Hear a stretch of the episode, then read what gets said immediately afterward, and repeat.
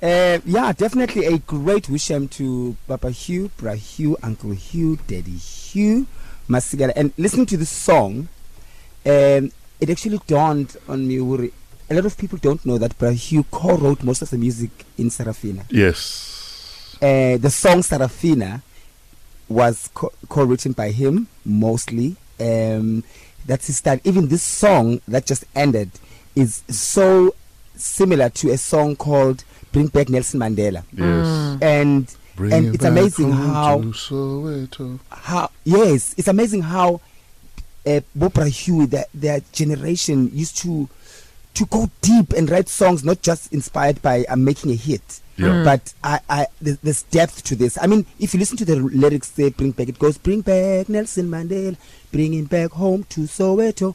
I want to see him walking down the streets of South Africa, and it also says, I want to see him walking hand in hand with Winnie Mandela, and then 20 years later. Those lyrics come to life It Yes. happened.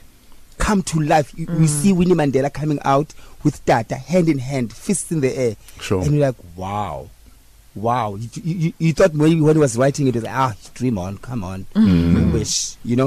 And um, yeah, let's celebrate him. He's, he's, he's amazing. He's performed in every stage in the world. He's, he's shared performances and recorded with almost every legendary artist in the world. He's, he's the, one of the best um, um, s- musicians that we've ever had or probably will ever have, and he's inspired. And the beauty about Bra- Brahu is that at his caliber, you would think that he's untouchable, he's unreachable. Mm. He, like, you look at social media, everybody has, a, I don't know, like, has a picture with Brahu. Yes. Except if you had a weave.